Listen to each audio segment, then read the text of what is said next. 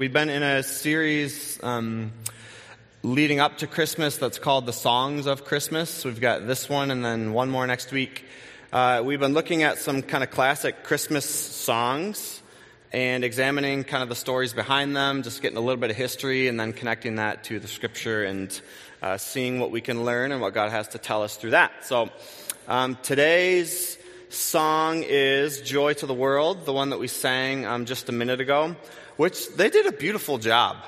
They come up here and just crush it after like very little help. So I just, can we just like thank our band? Seriously. I, every week, every week I'm just like so grateful for the people that we have here that care about what we're doing and what God is doing in this community. And um, with, like I said, not a ton of like professional help. you guys are doing great. Um, so let me share a little bit of background about uh, Joy to the World. It was written in 1719 by an English minister and hymn writer named Isaac Watts. Uh, its lyrics are actually like a reinterpretation of Psalm 98. Um, I'm going to read Psalm 98 at the end of this talk. Um, what's interesting, though, is it is interesting. Christmas songs. Why do we sing Christmas songs around Christmas time. Um, some of you even mentioned, like, yo, I kind of hate Christmas songs. I'm like, hey, I feel you a little bit, because sometimes you just sing them and go through the motions, but that's kind of why we've been breaking these things open a little bit. But um, this was not originally written as a Christmas song. It wasn't written about the birth of Jesus. It was written about like the second coming of Jesus, like Jesus returning. And it's it's interesting the season of waiting to celebrate Christmas Day um, that we call Advent is very similar to the situation that we are in as Christians today. We're waiting for Jesus to culminate this human story and uh, make all things new and heal all that's broken. This song was written for that, but it really is appropriate, right? It, it's, it sounds like we're talking about this king coming for the first time, um, but it was written uh, as a song about Advent. Um, at some point, it became uh, like a Christmas classic, and in fact, in the 20th century, Joy to the World, according to Google, has become the most published Christian or Christmas hymn in North America. Would you have guessed that? I would have, I would have thought maybe like Silent Night or Oh Holy Night. You got a lot on that one. That might be like second place or something, but it's Joy to the World, um, which again was kind of very surprising to me. Um, but in a world, which is also ironic because we live in a world that often struggles to find joy, or at least to find joy that stands the test of time. Um, you know, there's kind of a difference between joy and happiness. I'm not going to unpack that. I don't really know what the difference is, but I think there is one. Joy maybe might be through suffering. Happiness is something that you can be happy about a lot of different things, and it's it's fleeting. Um, but in a world that searches for joy so passionately, um, we produce and reproduce a song about the joy of Jesus coming to this world. Actually, one of my favorite lyrics to a song we sang, Oh Holy Night, today, too. Um, we're going to finish our service next week with that one, by the way, so spoiler alert. But um, I love that line, a thrill of, favorite line of the whole um, song, a thrill of hope. A weary, weary world rejoices. Isn't that such a great line? That we're expecting this hope that brings joy. That line gets me every time. We live in a world that really needs and wants to find joy, to rejoice at something. So we're going to hit on that in a weird way today. Um, we're going to talk about a person named Caesar uh, and how Luke, kind of the writer of this story that we're going to read, sets up Jesus kind of against Caesar. You got to pick which one of those you're going to give yourself to. So let me pray and then we'll, we'll jump into that. Uh, Lord, thank you for uh, another day to br- live and breathe and gather up together as friends um, and as people that are looking for joy and peace. Um, and here we are. Here they are, listening to my voice, um, which I hope is reflective of who you are, um, as we look to you for as the source of our joy, as the source of everything, really. Um, I pray that you will be present uh, as I speak, and always you you got the veto power to just give me a little check in my mind or heart if there's something else I'm supposed to say that I don't have written down. But um, I pray that this time will, will really speak to the heart of everybody here and that we really will clarify that you are the one that brought great joy to all people. You're the only one, really. Um, so we place our trust in you. Amen. Luke chapter 2, verse 1 through 12. We read these verses a few weeks ago, but we're going to be looking at it from a little bit different perspective today. Uh, verse 1. In those days, Caesar Augustus issued a decree that a census should be taken of the entire Roman world, which was a bold thing to do, by the way. It's a flex of your power to want to know who all your people are so that you can tax them more. Um, verse 2 This was the first census that took place while Quirinius was governor of Syria, another prominent person of power. And everyone, verse 3, went to their own town to register. So Joseph went up from the town of Nazareth in Galilee, where Jesus was born, uh, to, to Judea, to, excuse me, I was wrong, where he'll go there later, but uh, to Bethlehem, the town of David, because he belonged to the house and line of David. He went there to register with Mary, who was pledged to be married to him and was expecting a child. While they were there, the time came for the baby to be born, and she gave birth to her firstborn, a son. She wrapped him in cloths and placed him in a manger because there was no guest room available for them. And there were shepherds, we talked about them, remember, uh, a few weeks ago, living out in the fields nearby, keeping watch over their flocks at night. An angel of the Lord appeared to them. The glory of the Lord shone around him, and they were terrified. But the angel said to them, Do not be afraid. I bring you good news that will cause great joy for all people. Today in the town of David, a Savior has been born to you. He is the Messiah, the Lord. This will be a sign to you. You will find a baby wrapped in cloths and lying in a manger. I wish last week when I did the Bethlehem talk, I had made the, a connection for you when we did communion. Um, because Jesus was born and placed into uh, a feeding trough for animals um, which we are supposed to, as readers of this Bible, see that He is like our source of life. And so we celebrate communion later as this, the same sort of thing. So the Bible is full of really, really cool connections like that, that Jesus himself was placed into something that provides food, just like the symbolism of communion provides life for us. So that's just not on my notes, but I wish I had said that last week. But next time, next year, I'll get you next year. Um, so last week we visited certain places in Israel to show the power of uh, a person named Herod the Great, um, who was one that's listed. He's not in this version of the story, but in Matthew's version. Um, today we're going to expand the borders of power. So Herod, he might have sounded like the most powerful person in the world if you were here last week, but there's actually someone that's even more powerful than him. Uh, so we're going to visit uh, Caesar Augustus. We're going to focus on his Roman power, the most powerful person in the world at the time, is listed in the first verse here and has become since then a footnote in Jesus' story, which is crazy. We read it as just a like, oh yeah, Caesar Augustus, whoever that is. Like, that's the person. That's the most powerful person in the world who Luke, the writer of these uh, stories that took them down so we could have them today um, included at the beginning there. So he's setting us up.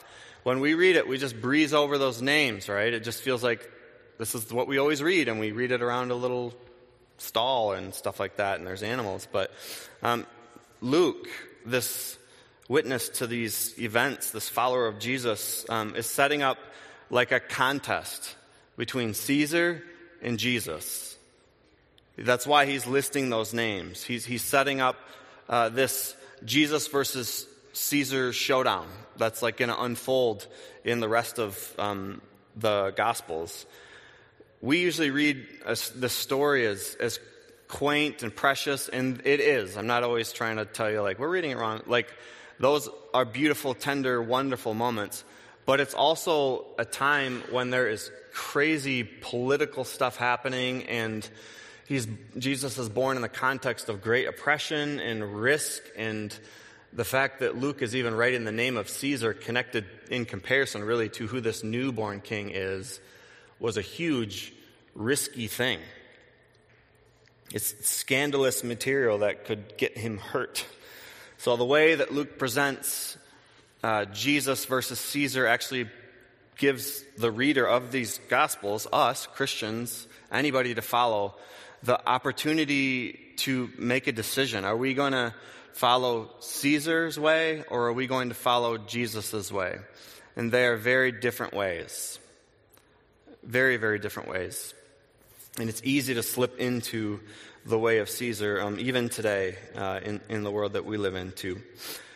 When you get to the core of this idea, um, the result of this uh, idea that I'm presenting right now, that Luke presents to us, it really should cause every Christian to lower the importance of their political identity uh, in order to bring them or anything else under the way and lordship of Jesus, which I think is a really important thing for us to remember. This is the one time I'll say it. It's an election year next year, and crazy stuff happens in those years. And I have no idea what it's going to be. I don't know what out there is going to try and pull us apart. This is all I'm going to say. Let's not let anything pull us apart. Let's rank Jesus the highest, and, and we might even struggle with defining what parts to focus on, but I'm hoping that just by saying Jesus is highest for us that we can find common ground, even if next year brings weird tensions and conflict. I think we can love our way through it. So, um, where on earth am I on that sheet? Okay, the language that was used for Caesar, this is fascinating. So, the language that the Romans used for Caesar Augustus was very similar to the way that the New Testament writers describe Jesus. This is the showdown, right? Um, I'm going to read you a quote here from uh, the pre Priene inscription. So this is this like inscription that they found in 9 BCE uh, that describes uh, Caesar Augustus. Like, listen to how much this sounds like you're talking about Jesus. The most divine Caesar we, cons- we should consider equal to the beginning of all things. So that's like equal to God. For whom everything was falling into disorder and tending towards dissolution, he restored it once more and gave the whole world a new aspect. Caesar, the common good fortune of all, the beginning of life and vitality. All cities unanimously adopt the birthday of the divine Caesar as the beginning of the year. They adjusted their calendar so that his birthday is the beginning of the year. Whereas the providence which has regulated our whole existence has brought our life to a climax of perfection in giving us the Emperor Augustus, who, being sent to us and our descendants as Savior, has put an end to war. That's debatable, but, and has set all things in order. And whereas having become God manifest, Caesar has fulfilled all the hopes of earlier times. The birthday of the god Augustus has been for the whole world the beginning of good news concerning him. Doesn't that sound like you're talking about Jesus? Isn't that crazy? That sounds like you just remix it just a little bit from what we read in the pages of the New Testament, and you're basically talking about Jesus. And we have these writers, these witnesses to these events that are saying, no, there's actually one that's like the real king of the universe. But the Roman Empire, they worshiped Caesar Augustus as God. Um, he was in the Roman mythology, uh, the Roman god Juniper. He's like equal to that god. And there's a lot of like interplay between like how do you have Greek mythology and religious stuff that like you just call Zeus Juniper and it's like the same thing. Um, I'm not going to go into all of that because it confuses me a little bit, but they're synchronizing uh, words to deities that they have the names for. Bottom line, um, Caesar uh, Augustus, in their mind, was like the father of the gods. He's like the one who has come, incarnated God in human form, and he is the answer. He's the Savior. You could say he's the way, the truth, right? Like you could totally, for their view of who Caesar was. But to be crystal clear, and you'll see some of that difference here in a second, um, the empire's message was good news. You know, it ended there, the beginning of the good news, um, that word gospel, uh, for only some people. Romans, uh, Romans and the most elite of their society, the middle class in the Roman world, um, who were willing to play nice with the empire, could live a relatively comfortable life and some semblance of peace. Um, but all those who opposed the lordship of Caesar, or opposed the way of Rome in their colonization and oppression of uh, the nations around them, uh, or if you were lower class, uh, you would never know if that day was going to be your last. If you threatened Caesar, you, your life was at risk. So, Augustus, Caesar Augustus, is presented as the incarnation of God on earth. So, in Luke's birth story that we just read a second ago of Jesus, we're introduced to Caesar as a contrasting, Caesar Augustus as a contrasting way to Jesus, or Jesus as a contrasting way to Caesar. You've probably heard of the phrase um, Pax Romana. And uh, those are the years, 40 years, when Caesar Augustus was um, Caesar of Rome, uh, Emperor of Rome. Uh, and it's, it's really not years of peace, it's years of force uh, that led to the, the Roman slogan like peace through military victory. So, meaning peace through might or strength. It's a, it's a fist peace. It's you're going to get peace as long as nobody uh, tries to stand in your way. In other words, um, mil- they would militarily devastate anybody who would not confess that Caesar is Lord. If you don't confess, then you are subject to slavery, or um, perhaps even worse, you would be pinned to a wooden cross that a previous group had invented and the Romans perfected called crucifixion.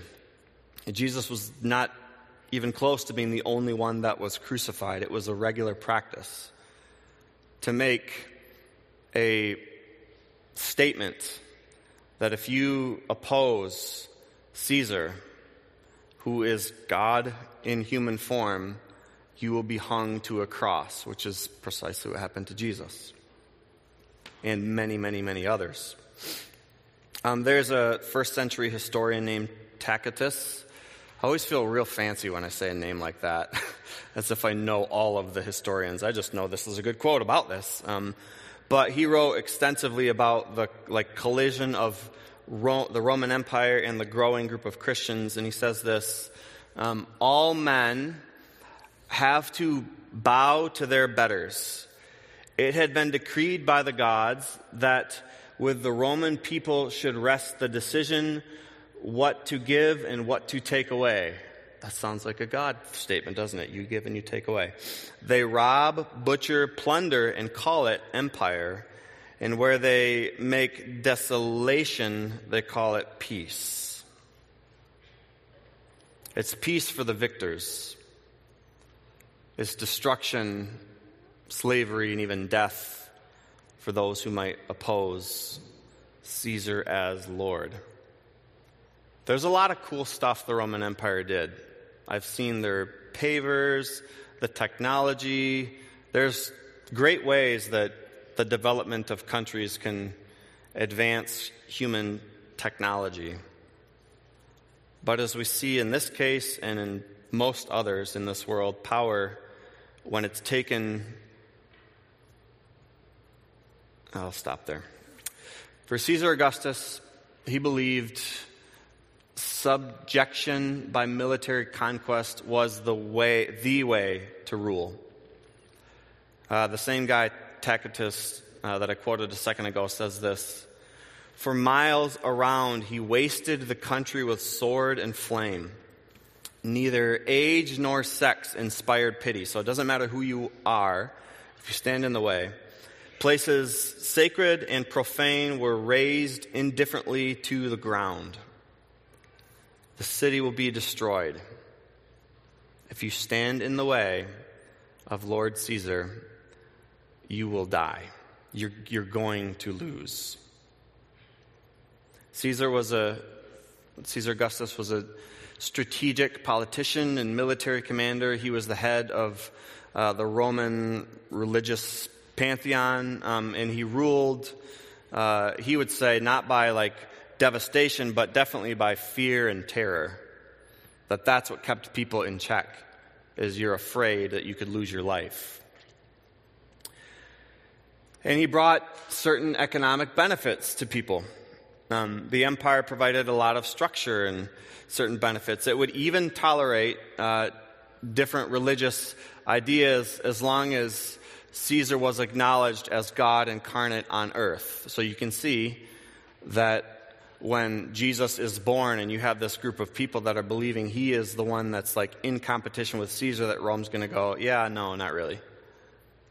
Like, watch what happens to someone who says they are the one true king. You're going to hang on a cross like the thousands and thousands of others. They mocked him, they gave him a crown of thorns. The title King of the Jews they put over top of his cross.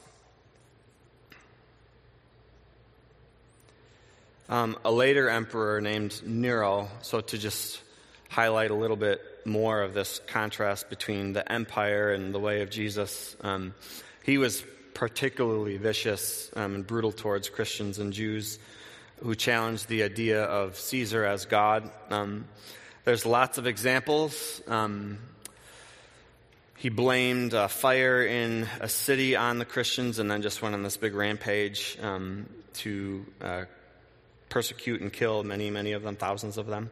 Um, there's one of them, one example that happened in the city called Gamla. I have some pictures of that you can throw up there. Uh, I've been there before. It's actually bigger than it looks. Um, yeah, our, our, screens aren't great, but that's like a city down there to the left, right there, and it's there was uh, like nine thousand people, I think, who lived in this city, uh, kind of around the time of Jesus. Um, and in 66 AD, so this is after, you know, Jesus rose, and then Christians were really beginning to, um, you know, make disciples of all nations. But there was a Jewish group called the Zealots, um, which is present in the New Testament too, um, who wanted to overthrow Rome by the same means that Rome was getting their power, by violence. Um, and so they had many different revolts uh, it'd be interesting to do a series on that because it's it's fascinating how you overlay the Jesus movement with this. But um, so these these Jewish uh, zealots wanted to overthrow Caesar, get them out of their land. Um, you can understand their uh, frustration. we might feel the same way, um, but Caesar had to flex his power. Right? That's what happens. If you try and get in the way, then you're going to die. Uh, so by surrounding the city uh, that whole mountain right there surrounding that city, um, shooting big rocks with trebuchets up into that city. And anybody that didn't die in battle, once they broke those walls um, to get in there, there was, it's said to have over 5,000 people who, uh, when they weren't killed in battle, they all jumped off of that cliff right up there, which again is a lot bigger than it actually looks. To stand there and go, there are people that were so under the boot of this empire that they would rather jump from cliffs, 5,000 of them, than bend a knee to Caesar. Which again, we're tempted to go like, yeah, that sort of, that's, that's good ish, until you look at the way that Jesus actually presented us to live. So the Jews and the Christians were under the mighty foot of the Caesars for like 300 years. It was illegal to be a Christian, a whole ton of persecution, impalement, real danger. for them. And it was illegal uh, until the year 1313. Christianity became uh, legal in the empire uh, under Emperor Constantine. Um, and actually, it became the state religion. So it wasn't just that it was no longer illegal, but it became legal and now like the enforced state religion. Which you might think like, whoa, that's it's such an interesting thing to debate because it's like, great, it's not illegal to be a Christian anymore. Things are much, much better. And that would be partially true from what I understand about history.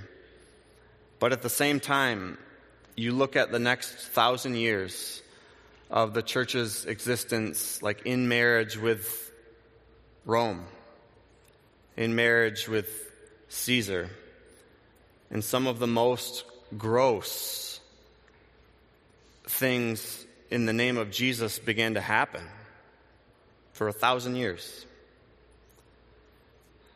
The Crusades, other things that really, I mean, the Crusades alone is the same sort of thing that Rome did for Rome's own sake convert to being a Christian or die.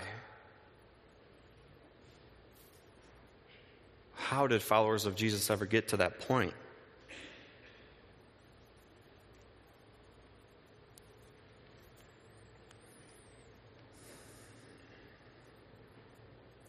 So, Luke sets up this battle between Caesar as Lord and Jesus as Lord, and they have completely different agendas. Caesar came to bring peace for some through the use of force. Jesus came to bring, bring peace to all through love and self sacrifice. Let me read you this quote. Last quote, I promise. The real quotey talk today. Um, by C.S. Lewis, that's absolutely one of my favorites. Um, he says in his book, uh, Miracles, which I would highly suggest reading that, he says the central uh, miracle asserted by Christians is the incarnation, which is Jesus coming into human, like God coming into human form through Jesus. Like, sounds similar to what they were saying about Caesar, right? They say that God became man. Every other miracle prepares for this, or exhibits this, or results from this. In the Christian story, God descends to reascend. He comes down, down from the heights of absolute being into space and time, down into humanity, down to the very roots and seabed of the nature he has created. But he goes down to come up again and bring the ruined world up with him. One has a picture of a strong man stooping lower and lower to get himself underneath some great complicated burden. He must stoop in order to lift. He must also almost disappear under the load before he incredibly straightens up his back and marches off with a whole mass swaying on his shoulders. That's so good. Jesus, the all powerful King, took a trip from the throne on heaven and landed inside of a womb, entrusting himself to the same wonderful and dangerous process of being born into this world. Jesus probably did the same thing that every baby does when it's born into the world. Jesus cried his way into life. He came all the way from heaven, spent nine months quietly in his mother's womb, and then at that moment, at the very first Christmas, the King of the universe was born into human history with a cry. And when he was born, his lungs were flat, just like all of ours when we come out of the, the womb. And when he cried, like all babies, his lungs expanded and opened up, and his, they were filled with the air that carries the atoms from all of human histories. His, hung, his lungs were filled with the particles of stars from the moment of creation. He entered into the world that he helped create, where did King Jesus enter when he came? He entered at the bottom.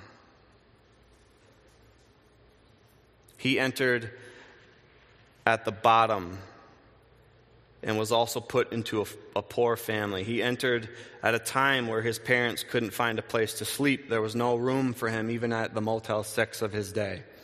This is the king that we are offered in these stories. His palace is a barn or a cave. His throne is a sheep's trough that animals eat out of. Caesar's palace is the most glorious thing in the empire. His throne is the most powerful place to sit. At his fingers are the power of life and death. Jesus, this is what I love about Jesus. It's, it's interesting because right now I'm portraying a really weak version of God and a really powerful version of Caesar, which is representative of the powers in this world. Jesus emptied himself of his power for our sake. It's called the kenosis. He became relatable. He brought the character, love, and heart of God to this world. It's not that he didn't have all the power at his fingertips to do whatever he wanted, whenever he wanted. In the garden, when Jesus was going to be arrested at the end of his life, and one of his disciples took out a knife and he cut off one of the uh, soldier's ears.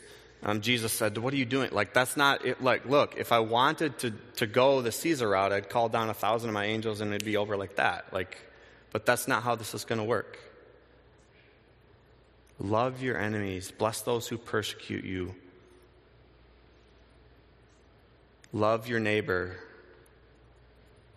Overcome evil with good. That is the message that the all powerful King came to bring to us. God's display of power is on display for us all of the time. You don't have to look very far. Just watch a thunderstorm. A power that human beings can't control is just one happening all over the planet that he spoke into existence with his word. And yet he presented himself to us as one born poor in order to identify with us in our suffering. He knows what it's like to be at the bottom. He did so with such great humility and love, even for enemies. That's such a different way of the empires of this world. Let me read you Psalm 98 as I come to a close. This is the psalm. Uh, it's not going to be on the screens, but just listen. Uh, it's the psalm that Joy to the World was written after. Sing to the Lord a new song, for he has done marvelous things. His right hand and his holy arm have worked salvation for him. The Lord has made his salvation known and revealed his righteousness to the nations. He has remembered his love and his faithfulness to Israel. All the ends of the earth have seen the salvation of our God. Shout for joy to the Lord, all the earth. Burst into jubilant song. Make music to the Lord with the harp and the harp and the sounds of singing, with trumpets and the blast of the ram's horn. Shout for joy before the Lord, the King. Let the seas resound and everything in it, the world and all those who live in it. Let the rivers clap their hands. Let the mountains sing together for joy. Let them sing before the Lord, for he comes to judge the earth. That sounds scary, but what it actually means is he will judge the world. Last verse with righteousness and the peoples with equity. We have a God who possesses all the power beyond measure. Yet he's come here to bring a different way of peace in this world, to bring a different way of joy in this world. Friends, may we choose the way of Jesus over the way of Caesar. May we choose our allegiance to Jesus over any political ideology or form of this Caesar power that might show itself to us in this world. May our love and commitment to Jesus be the highest of all of our commitments, and may the Spirit of our King Jesus produce in us things like love, joy, peace, patience, goodness, faithfulness, gentleness, and self control. That is the way of Jesus. You will never find those things in following the power hungry patterns of the empires. You will only find true and lasting joy by following the humble position of Jesus, the King who came born into a manger. Let's pray.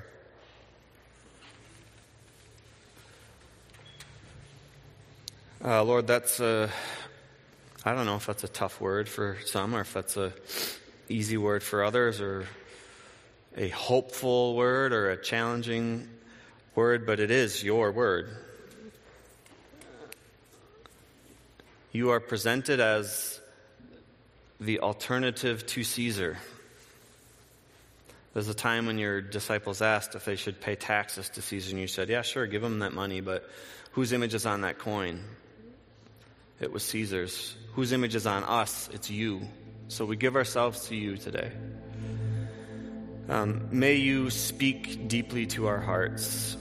I don't know what this talk means for everybody sitting here, but I hope it's a production of joy and hope in a season that I know for many is lonely, uh, where they might be lamenting loss of family members or loss of hope in all the different ways. We serve and believe in a king who not only was born and walked on this planet and healed a bunch of people, but he was crucified and he didn't stay dead. He rose again. That is everything hinges for us on your resurrection. Because with that, Lord, you promise that death and all things like it are, are not the end of the story. Caesar does not win. The wonderful, beautiful creator of all, in your humility, you have the power in your hands, and you came down here to enter into the suffering with us. So, in a weird way, I pray that that gives us joy and hope today.